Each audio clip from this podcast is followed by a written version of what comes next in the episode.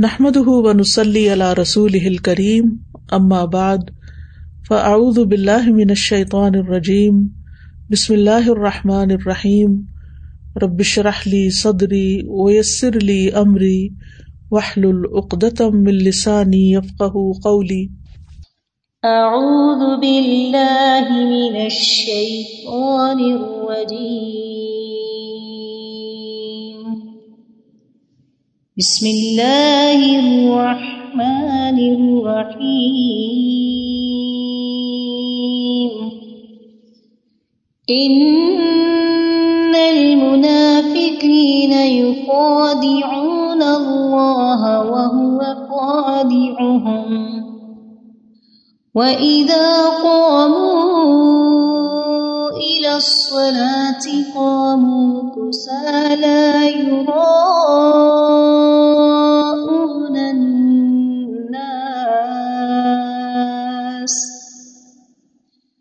يراءون الناس ولا يذكرون الله إلا قليلا. بے شک منافقین اللہ کو دھوکہ دیتے ہیں حالانکہ اس نے انہیں دھوکے میں ڈال رکھا ہے، اور جب وہ نماز کے لیے کھڑے ہوتے ہیں تو انتہائی سستی سے کھڑے ہوتے ہیں، لوگوں کو دکھاوا کرتے ہیں اور اللہ کو بہت تھوڑا یاد کرتے ہیں. آج ہم انشاءاللہ سستی کے موضوع پر بات کریں گے، کیونکہ سستی جو ہے یہ نفاق کی علامت ہے، اور نفاق جو ہے، منافقت جو ہے، یہ ایک بہت خطرناک بیماری ہے جو سستی سے جنم لیتی ہے. سستی کے لیے لفظ عربی میں کسل استعمال ہوتا ہے، اور ہم وہ دعا بھی پڑھتے ہیں نا، اللہم انی اعوذ بکا من الہم والحزن والعجز والکسل. تو یہ جو کسل ہے اس کا مطلب ہوتا ہے کہ انسان کی طبیعت دین اور دنیا کے ایسے کام کرنے سے بوجھل ہو جائے جن کے کرنے سے اسے بوجھل نہیں ہونا چاہیے.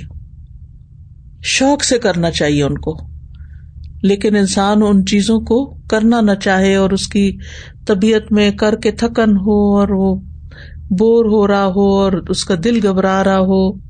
تو سستی جو ہوتی ہے یہ انسان کی دشمن ہوتی ہے، اور اس سے باہر نکلنے کی ضرورت ہوتی ہے انسان کو، کیونکہ یہ زندگی ہمیں ایک دفعہ ملی ہے نا، بار بار تو نہیں ملے گی. اور اگر ہم نے اس کو میکسیمم اچھے کاموں میں استعمال نہیں کیا تو آخرت میں نقصان ہوگا اور پھر سخت پریشانی ہوگی، اور پھر ہم واپس نہیں پلٹ سکیں گے اور کچھ کر بھی نہیں سکیں گے. تو اس لیے بہت ضروری ہے کہ ہم یہیں پر اس دنیا میں ہی اپنی اصلاح کر لیں اور ایسی ساری بیماریوں سے نجات حاصل کر لیں اللہ کے اذن سے، اللہ کی مدد سے. تو سستی کی دو اقسام ہیں، ایک ہے عقل کی سستی اور دوسری ہے جسم کی سستی. عقل کی سستی کیا ہے؟ کہ انسان اسے غور و فکر میں استعمال نہ کرے، اللہ کی نعمتوں میں غور نہ کرے، ان چیزوں میں غور نہ کرے جو اس کے حال کو یا اس کے ماحول کو اور اس کے زندگی کے ساز و سامان کو بہتر کر سکتے ہوں، ان کی اصلاح کر سکتے ہوں. دنیا میں جو قومیں بھی پیچھے رہ گئی ہیں نا، ان کی بنیادی وجہ یہی ہے کہ عقل والوں اور ذہین لوگوں نے سستی کی ہے اور چیزوں کو ایجاد نہیں کیا، اور جو صلاحیتیں اللہ نے ان کو دے رکھی تھیں ان کو استعمال نہیں کیا، ان کی پرواہ نہیں کی. دوسرے جو ہے وہ جسم کی سستی ہوتی ہے. جسم کی سستی جو ہوتی ہے یہ انسان کو نیکی کے کاموں سے محروم کر دیتی ہے، اور خاص طور پر عبادت میں پیچھے رکھتی ہے. جیسے ابھی آپ نے یہ آیت کی تلاوت سنی کہ منافق جو ہیں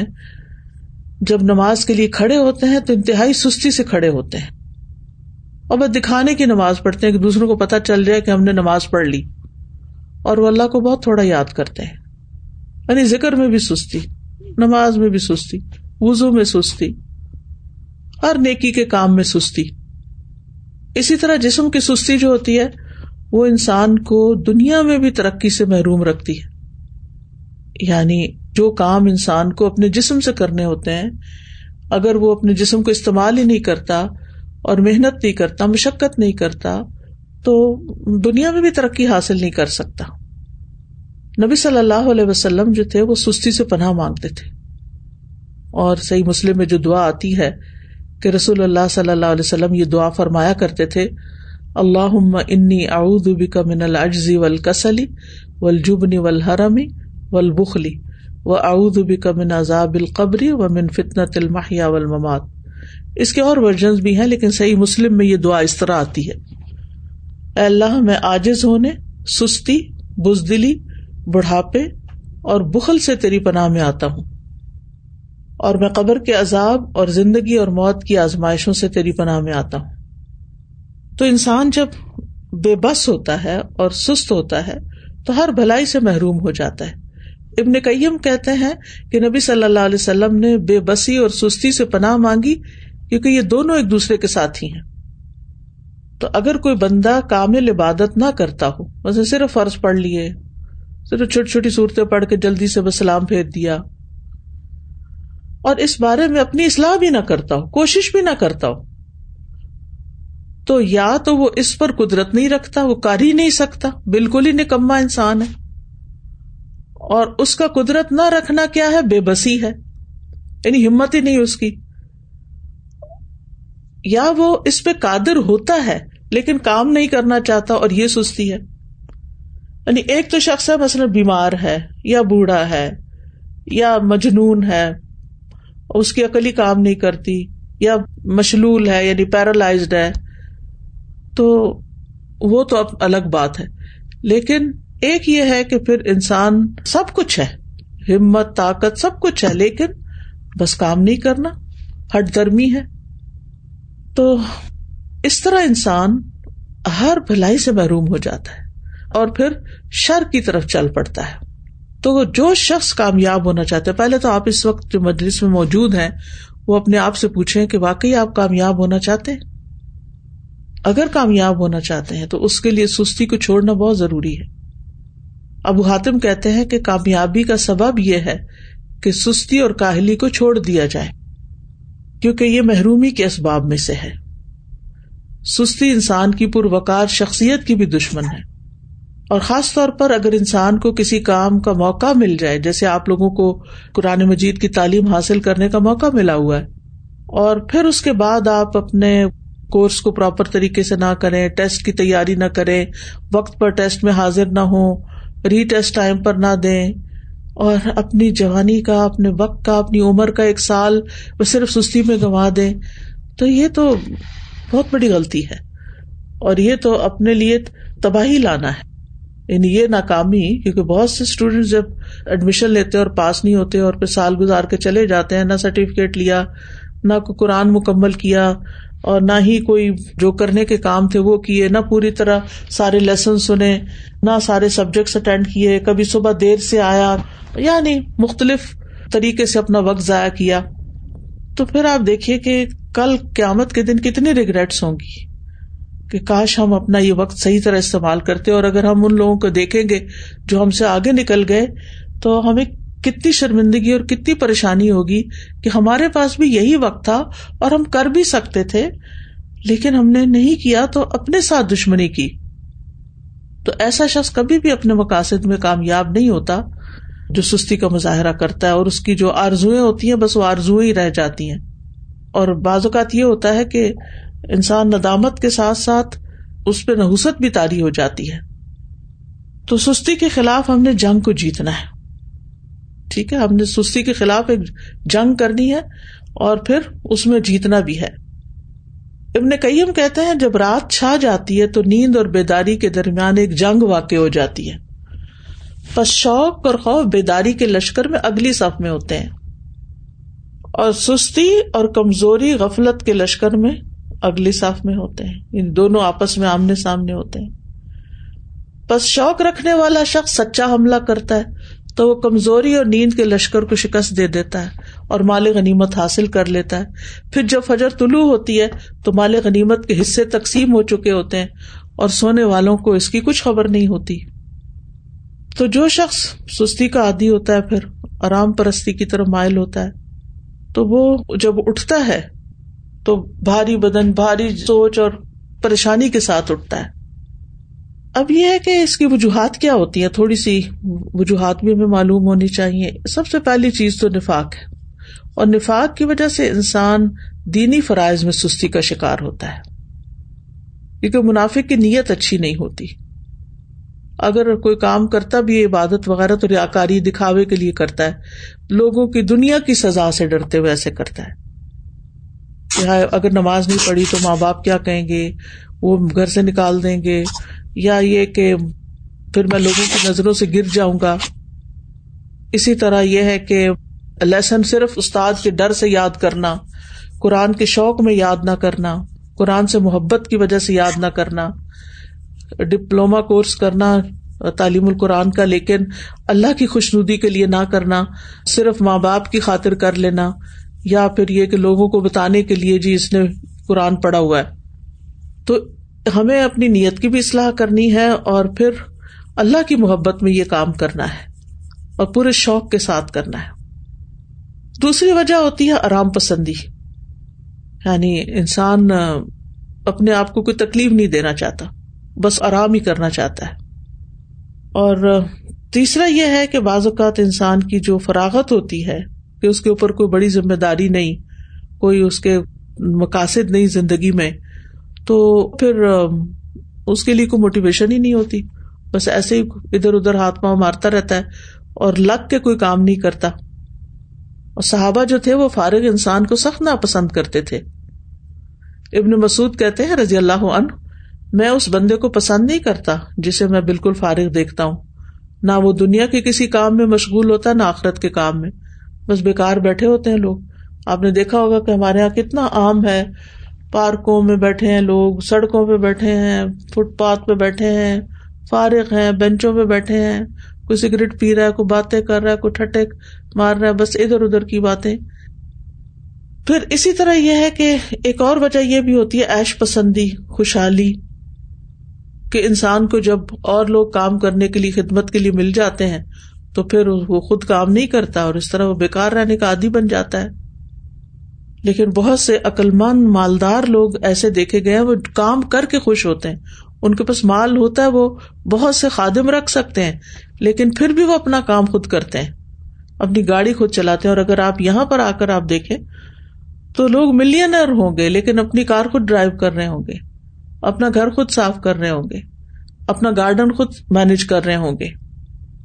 تو جو عیش پسند لوگ ہوتے ہیں وہ پھر سست ہو جاتے ہیں,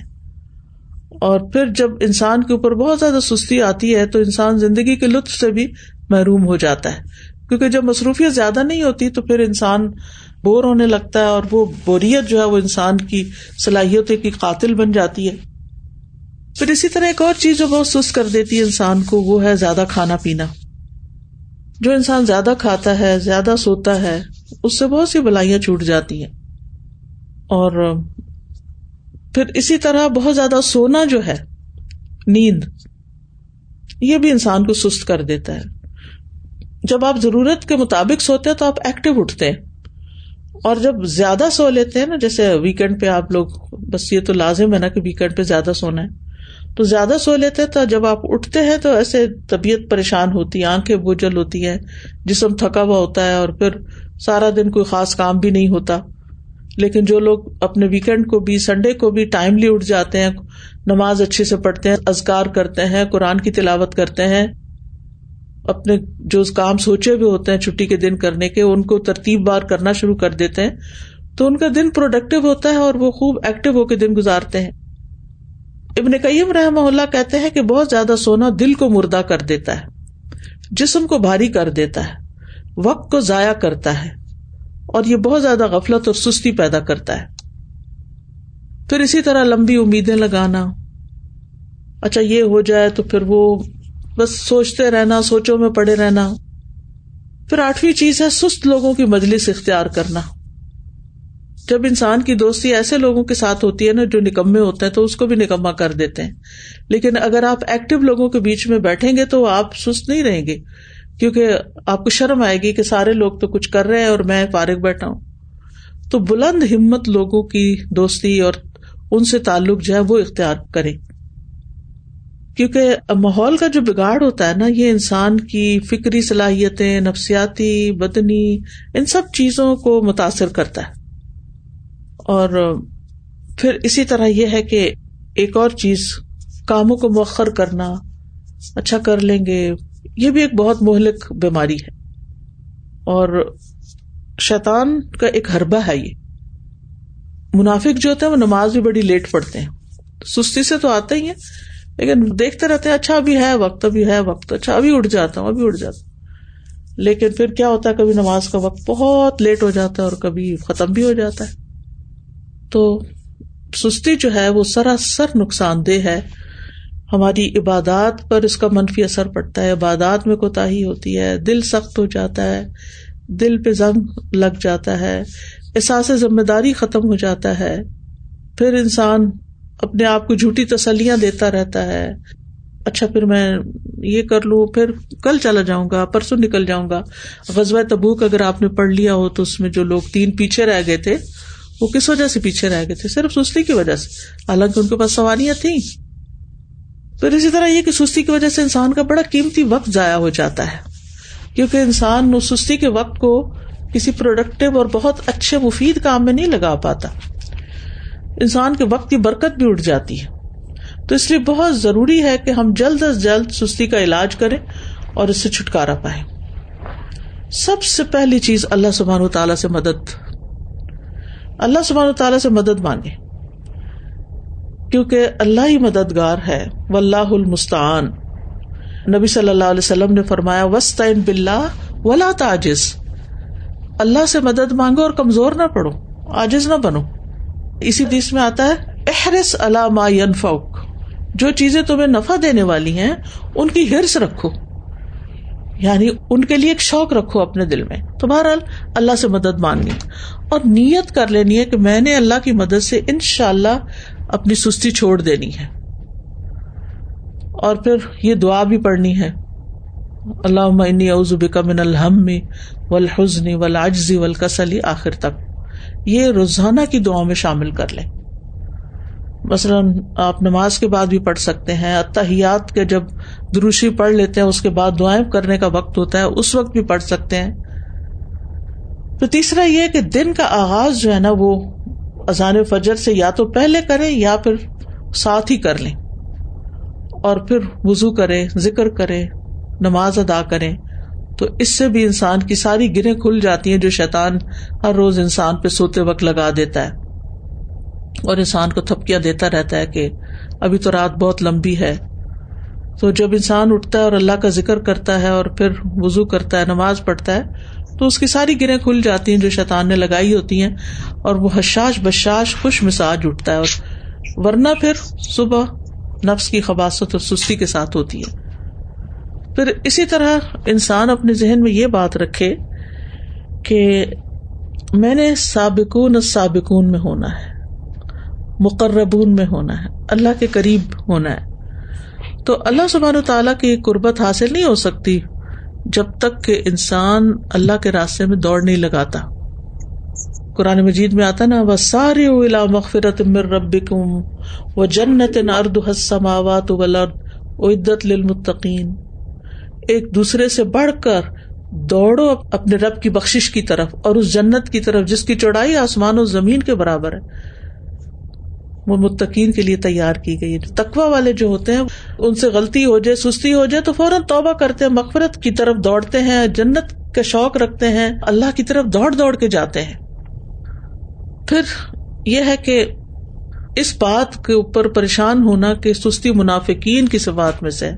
تو میں نے منافقت سے نکلنا ہے کیونکہ منافقت بہت بہت نقصان دہ ہے انسان کے لیے.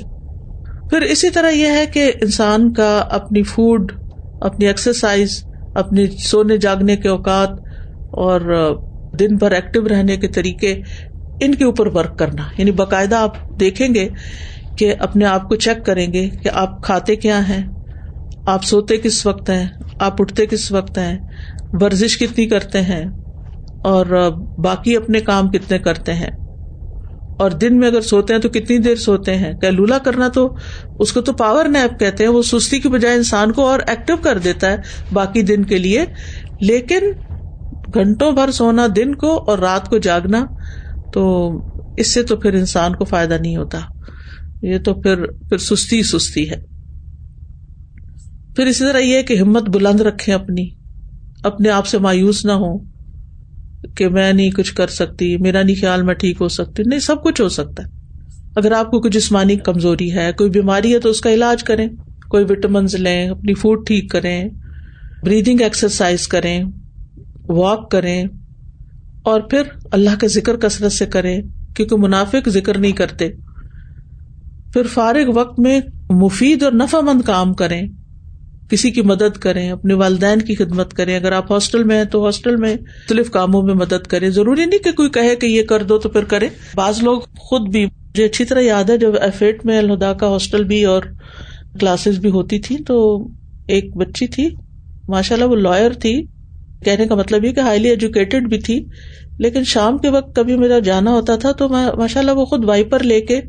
باہر کے فرنٹ ایریا کو وائپ کر رہی ہوتی تھی، اس کی صفائی کر رہی ہوتی تھی،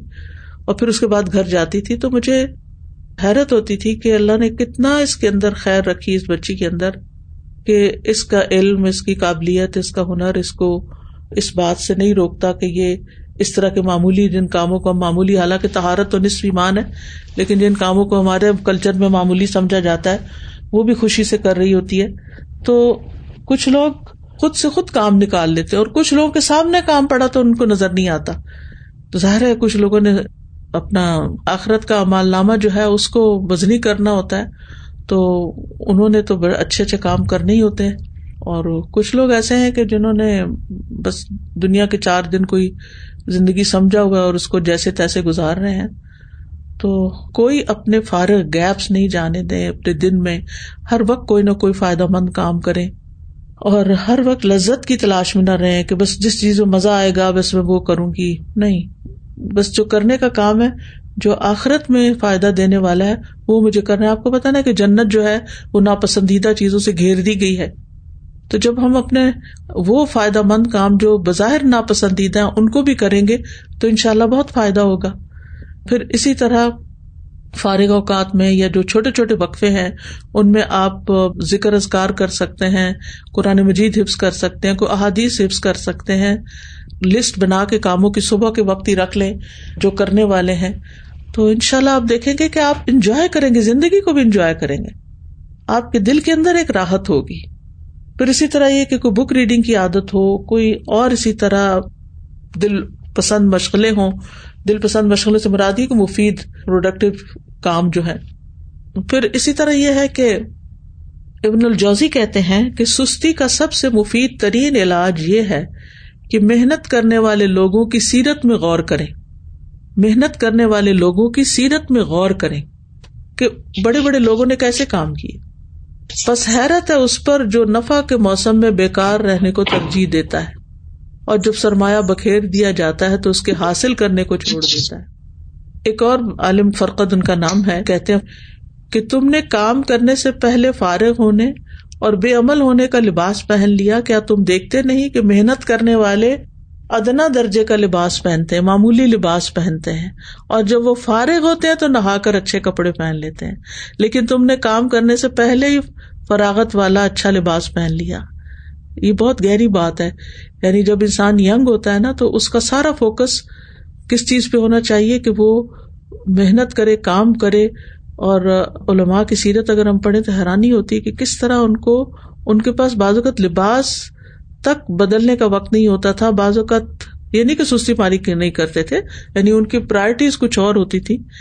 اور پھر یہ کہ بعض اوقات پکانے کا وقت نہیں، کھانے کا وقت نہیں، لیکن وہ اپنے کاموں میں اتنے جتے ہوئے ہوتے تھے. اور پھر آج تک ان کے نام تاریخ میں زندہ ہیں، ان کی سیرت ہم پڑھتے ہیں اسی وجہ سے نا، کہ جب کام کا وقت تھا تو انہوں نے کام کیا، اور اب وہ انشاءاللہ اپنی قبروں میں آرام کر رہے ہوں گے اور فائدہ اٹھا رہے ہوں گے اپنے کاموں کا. کیونکہ دیکھیں، اگر بہت سونے کو دل چاہے نا تو میں اپنے آپ کو کہتی ہوں کہ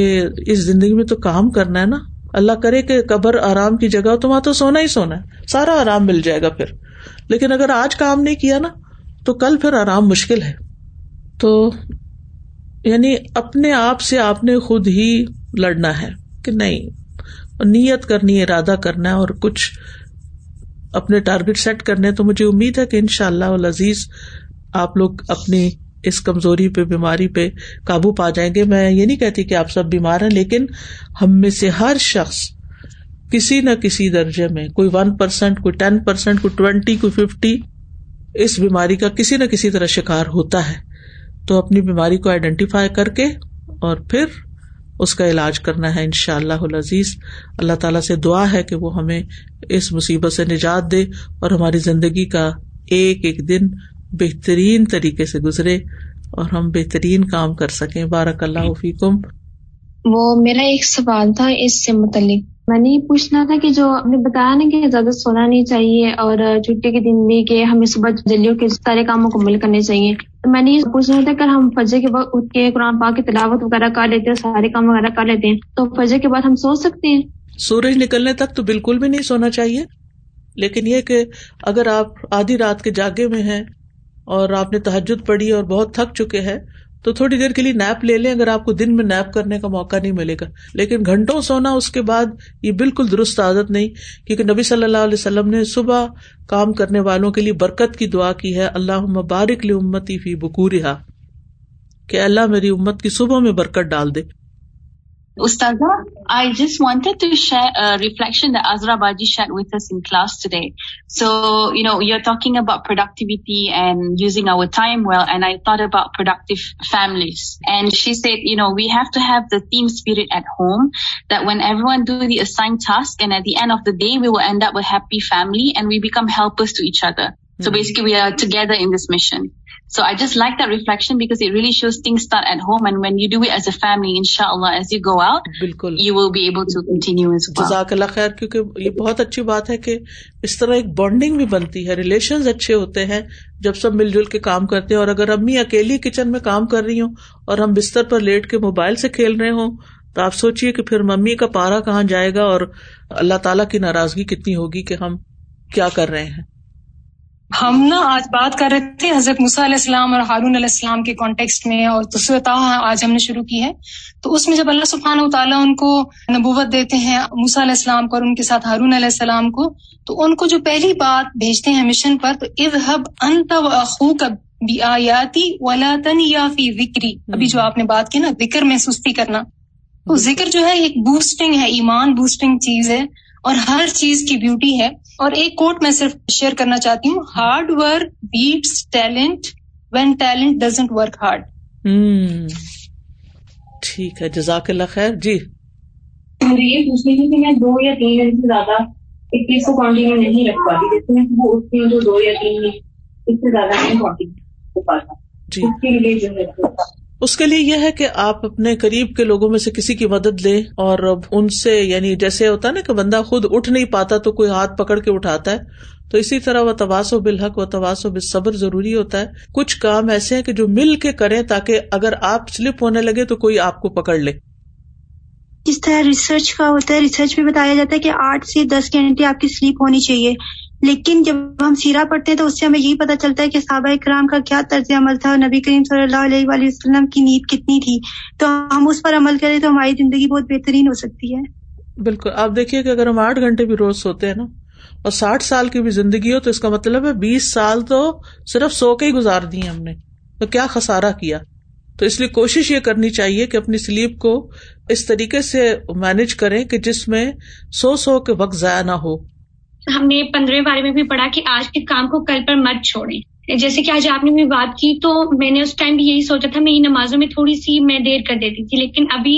اس ٹائم بھی میں نے اپنے دل میں عہد کیا اور آج دوبارہ یہ عزم میرا پختہ ہو گیا ہے کہ اب جو ہے میں نے آج کے کام کو کل پہ نہیں چھوڑنا، کیونکہ یہ بھی نفاق کی ایک علامت ہے انشاءاللہ۔ وہ آپ ایسا ہے کہ آپس میں بڈیز بنائیں کہ جو ایک دوسرے کو پکڑ کے رکھیں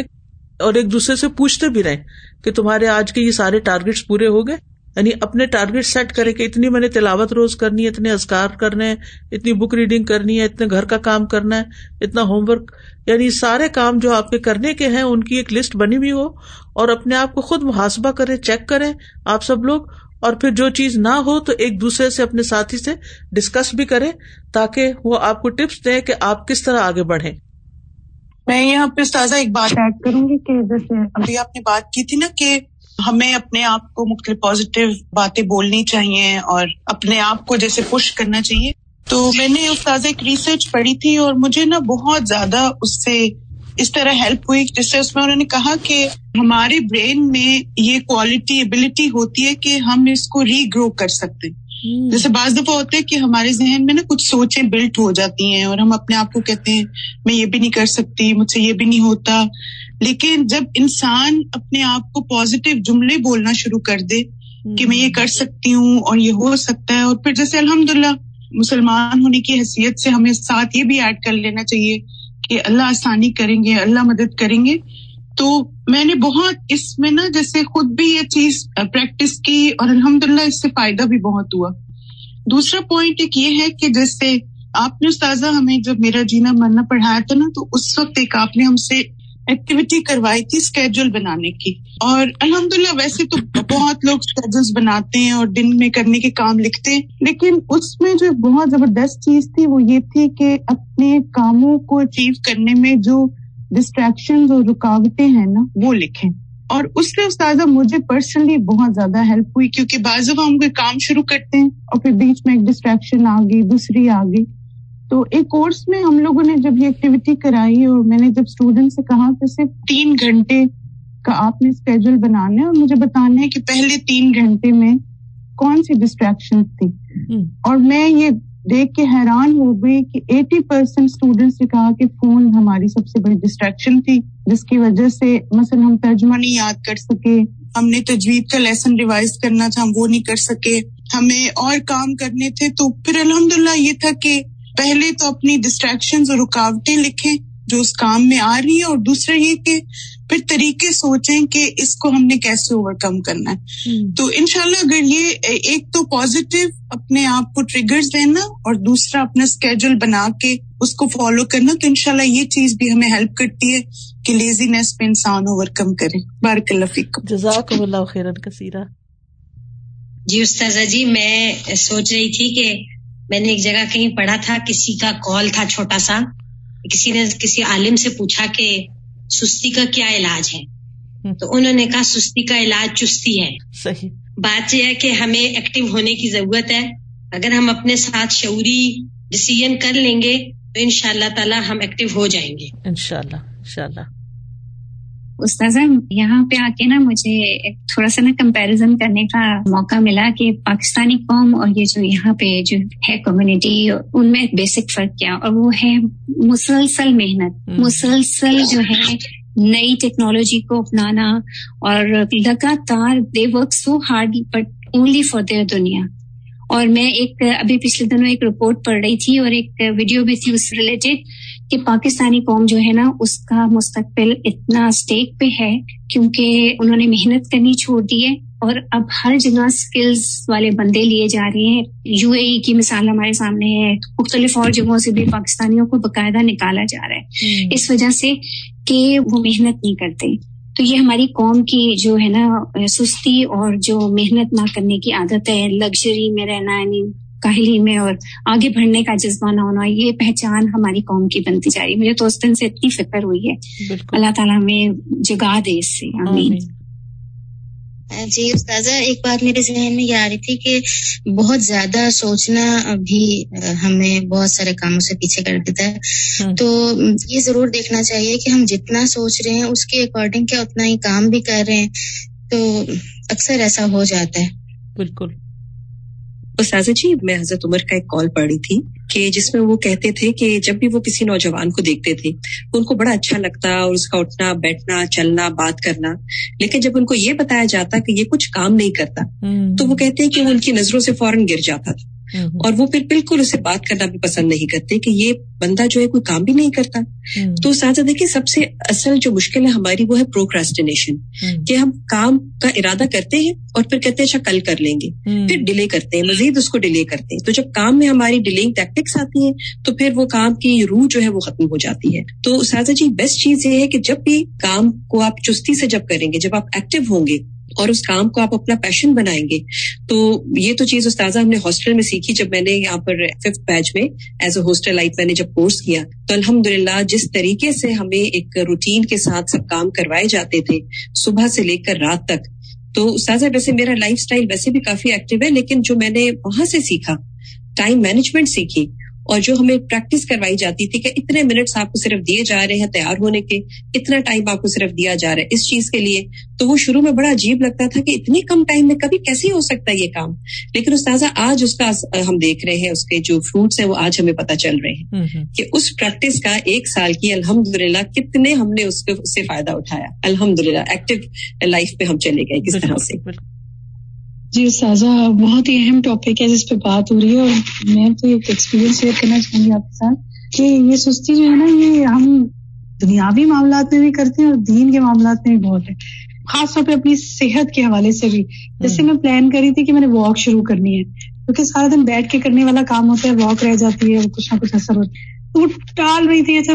یعنی اچھا کر لوں گی، کل کر لوں گی، وہی بات، آج نہیں کل، یہ مسئلہ ہے۔ پھر ایک دن میں اپنے فادر کے پاس بیٹھی ہوئی تھی، ان کو میں نے دیکھا ہی used to walk a lot in his whole life, اب تو بستر پہ ہی ہے، ان کو دیکھتے دیکھتے مجھے خیال آیا کہ میرے پاس کتنا کم وقت ہے۔ اور اگلے دن یہ ہوا کہ میری ایک بہت کلوز کولیگ ہے، وہ ایک دم بستر پہ بڑھ گئی نا، اتنی ایکٹیو لڑکی ہے وہ، تو اس نے مجھے کہا کہ آج میں کروٹ بھی نہیں لے پا رہی، تو میں سوچ رہی ہوں کہ میری باڈی کتنی قیمتی ہے۔ تو میں نے اس دن ریئلائز کیا کہ ہم سوچتے ہیں ہمارے پاس بہت وقت ہے، اچھا کل کر لیں گے، پرسوں کر لیں گے،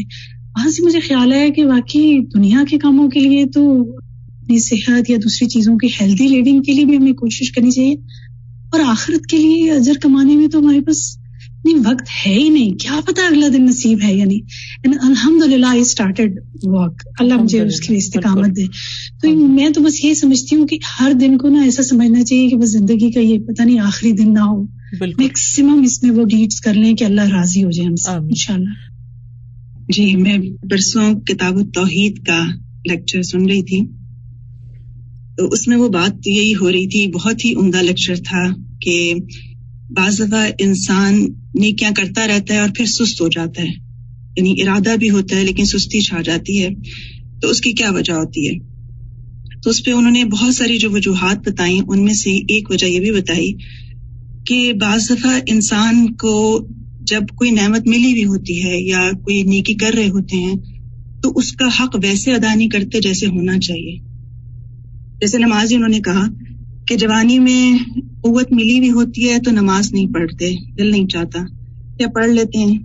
پھر ایک عمر آتی ہے جب دل چاہتا ہے کہ سجدے کریں، اس وقت صحت نہیں ہوتی ہے۔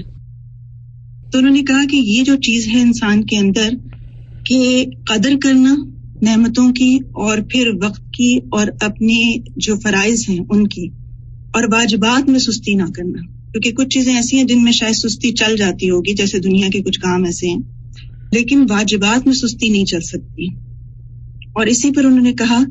کہ اللہ سے دعا کرنا اور اپنے سبب کو جان کر اس پر توبہ کرنا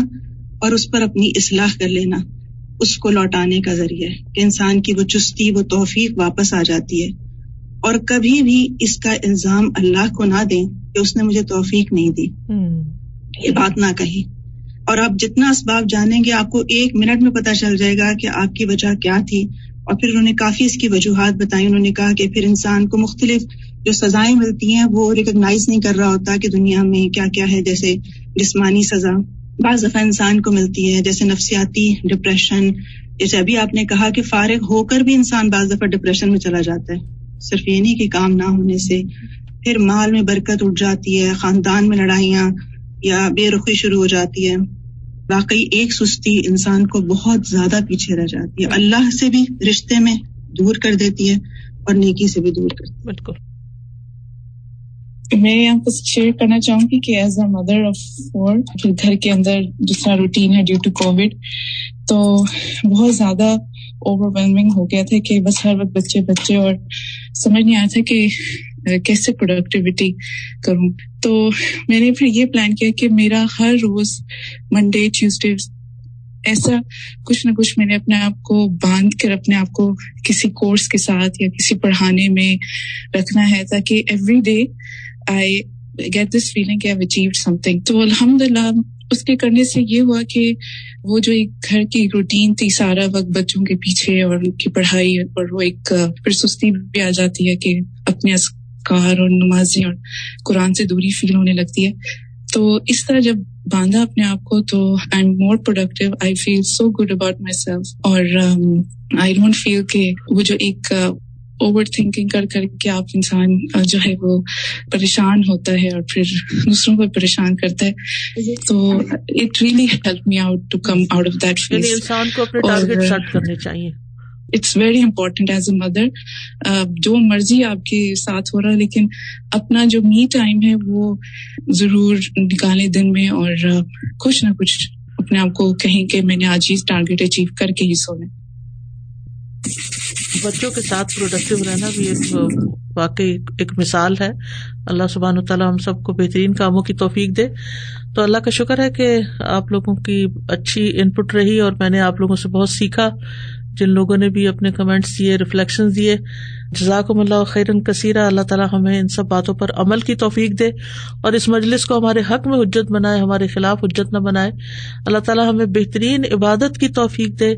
بہترین خدمت خلق کی توفیق دے, بہترین طریقے سے علم حاصل کرنے کی توفیق دے, بہترین طریقے سے اس کو سکھانے کی توفیق دے اور واقعی ہم اس طرح زندگی گزاریں کہ ہماری زندگیاں کارآمد ہوں اور ہمیں کل قیامت کے دن کوئی ندامت اور شرمندگی نہ ہو. بارک اللہ فیکم. السلام علیکم و رحمۃ اللہ وبرکاتہ.